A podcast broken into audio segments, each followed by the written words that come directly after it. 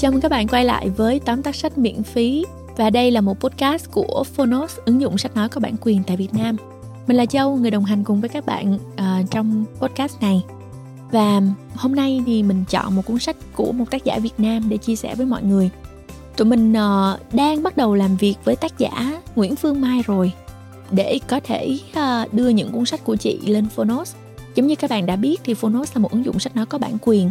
Do đó tụi mình phải luôn luôn làm việc rất là cẩn trọng với các tác giả, với các đơn vị xuất bản trong nước và quốc tế luôn, để có được bản quyền trước khi thực hiện sách nói. Bởi vì tụi mình muốn là nâng cao cái ý thức của mọi người về vấn đề bản quyền. Bản thân mình cũng là một người làm nội dung, bản thân mình cũng có một cái đơn vị xuất bản, cho nên là mình rất là trăn trở về cái vấn đề bảo vệ bản quyền. Do đó là Phonos luôn luôn cam kết rằng tất cả những cuốn sách mà tụi mình đưa lên trên ứng dụng thì đều có bản quyền hết, để các bạn có thể yên tâm ha. Và cuốn sách ngày hôm nay của tác giả Nguyễn Phương Mai có tên là Con đường Hồi giáo. Mình tin đây là một trong những cuốn sách nổi tiếng nhất của chị Phương Mai, và nó thật sự đã tạo nên được một cái cảm hứng mạnh mẽ cho các bạn trẻ ham mê xê dịch cũng như là mong muốn tìm hiểu về thế giới. Với khoảng cỡ 10 phút sắp tới đây thì chúng ta sẽ biết một vài nội dung chính của cuốn sách. Nếu mà bạn muốn đọc những nội dung này thì các bạn có thể lên ứng dụng Phonos nhé. Phần tóm tắt sách của Phonos là có phần đọc và nghe luôn. Nếu bạn là hội viên thì bạn sẽ được truy cập vào tất cả những cái tóm tắt sách này. Hiện giờ tụi mình đã có trên 100 tóm tắt sách ở trên ứng dụng rồi. Con đường Hồi giáo là hành trình theo chân các chiến binh Ả Rập tỏa ra các nước Á, Âu, Phi của tác giả, tiến sĩ chuyên ngành đa văn hóa Nguyễn Phương Mai, để qua đó giúp người đọc có cái nhìn khách quan về Hồi giáo, về một Trung Đông rất khác xuất hiện trong trải nghiệm của cô. Sự nghiệp viết lách cũng như cuộc đời của tác giả Nguyễn Phương Mai là một câu chuyện nhiều kịch tính và truyền cảm hứng. Vốn là dân chuyên toán, vì mê nghiệp viết mà cô theo nghề báo. Cô tìm tòi học hỏi rất nhiều thứ tưởng chừng chẳng mấy liên quan gì với nhau, nhưng nhờ vậy cô có nền tảng văn hóa, giáo dục, kinh tế, khoa học não bộ đặt trong lối tư duy logic rất là toán học. Các tác phẩm của cô luôn có một kết cấu chặt chẽ, có chiều sâu, ngôn từ phong phú, nhưng mà thực tế, luận điểm đa chiều, có chứng thực, đúng phong cách của một nhà nghiên cứu viết văn.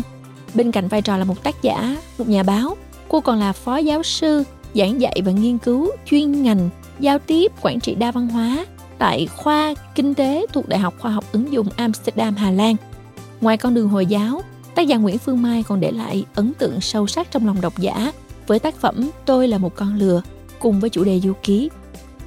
Mình đã từng đọc những tác phẩm của tác giả Nguyễn Phương Mai, mình thật sự rất thích văn phong của chị ấy. Nó nhẹ nhàng, nó tự nhiên, nó có chút hài hước, và cái cách dẫn dắt của nó khiến cho mình bị cuốn vào á các bạn.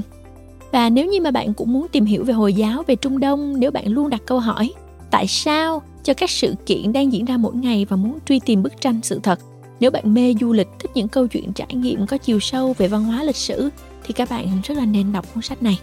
Ok, bây giờ chúng ta sẽ cùng nghe tóm tắt sách nhé. Con đường Hồi giáo của tác giả Nguyễn Phương Mai.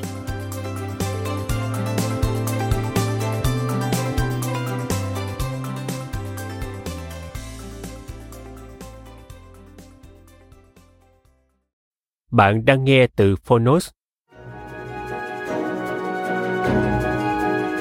Tóm tắt sách Con đường Hồi giáo, tác giả Nguyễn Phương Mai.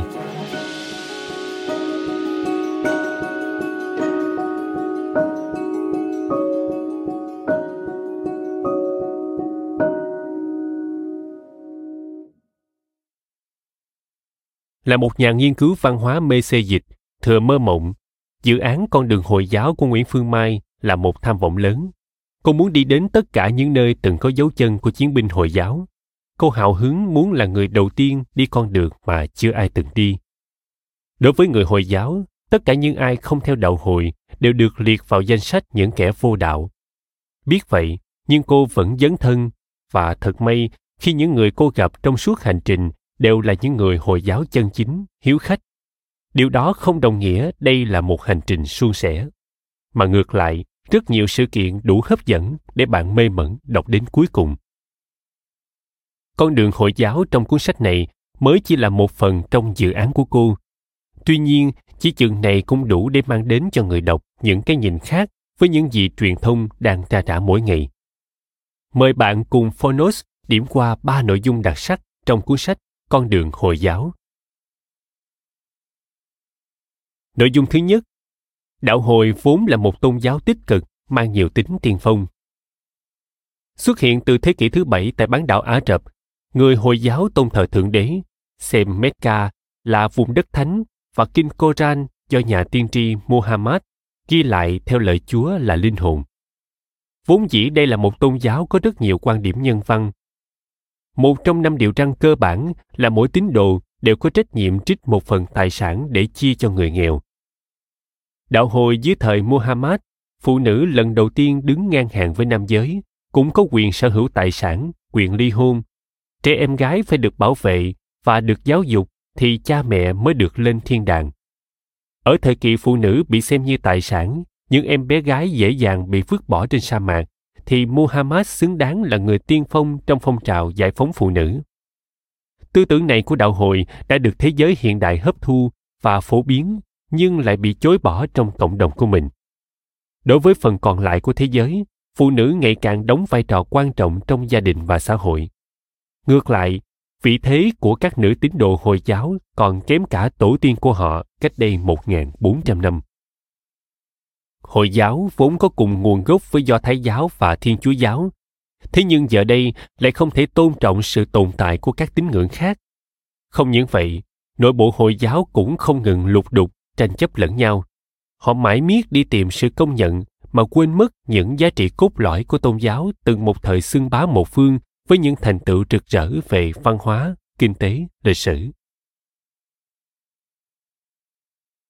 Nội dung thứ hai, những gì xuất hiện trên truyền thông chỉ là một phần của bức tranh toàn cảnh. Nhu cầu căn bản của con người là cảm giác an toàn. Cũng chính vì vậy mà chúng ta bị thu hút bởi những tin tức cảnh báo nguy hiểm. Ngày nào báo chí truyền thông cũng đưa tin chiến sự tại khu vực Trung Đông. Ngày nào chúng ta cũng thấy những trận không kích, những vụ đánh bom liều chết, những tòa nhà nát vụn, những thi thể cháy đen, những giọt nước mắt của người sống sót. Ngày nào cũng có nhóm Hồi giáo nọ, nhóm Hồi giáo kia xướng tên kiêu ngạo, nhận trách nhiệm cho các vụ tấn công.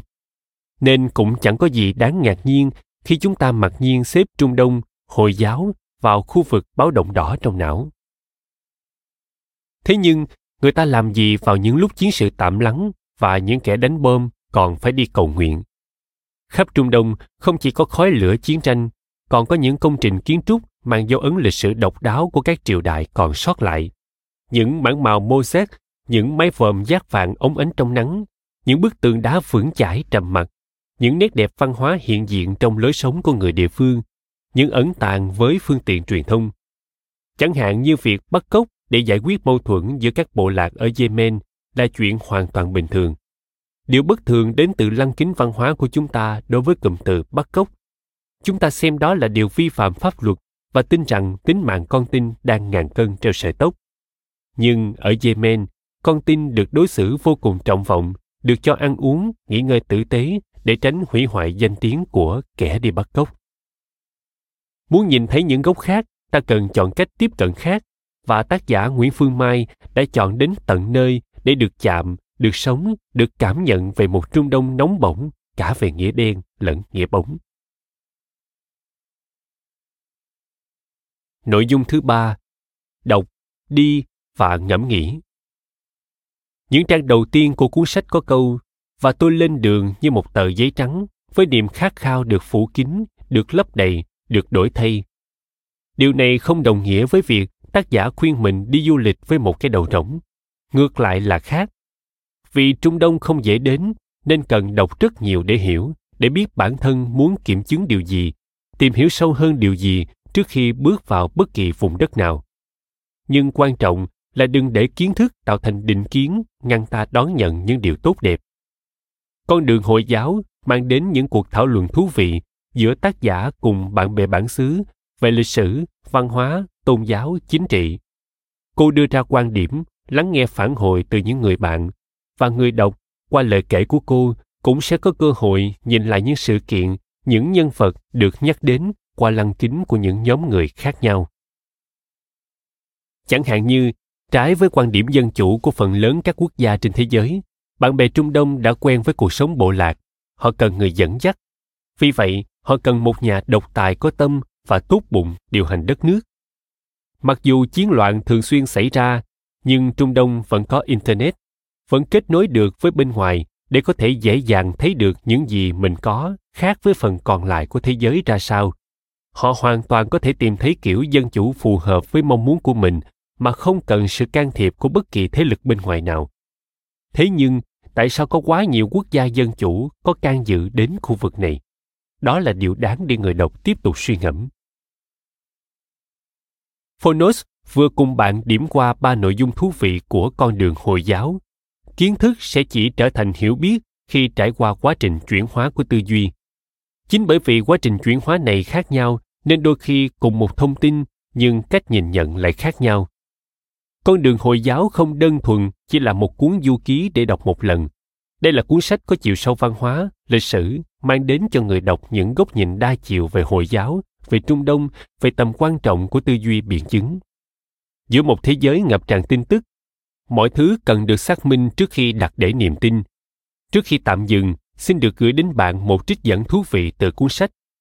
Dù chính quyền có thối tha đến cỡ nào, chiến tranh có tan tốc đến cỡ nào, xã hội có loạn lạc đến cỡ nào, nếu những luật lệ văn hóa được gìn giữ, thì lòng người cũng khó loạn. Cảm ơn bạn đã lắng nghe tóm tắt sách trên ứng dụng Phonos. Hãy thường xuyên truy cập vào Phonos để đón nghe những nội dung âm thanh độc quyền được cập nhật liên tục bạn nhé.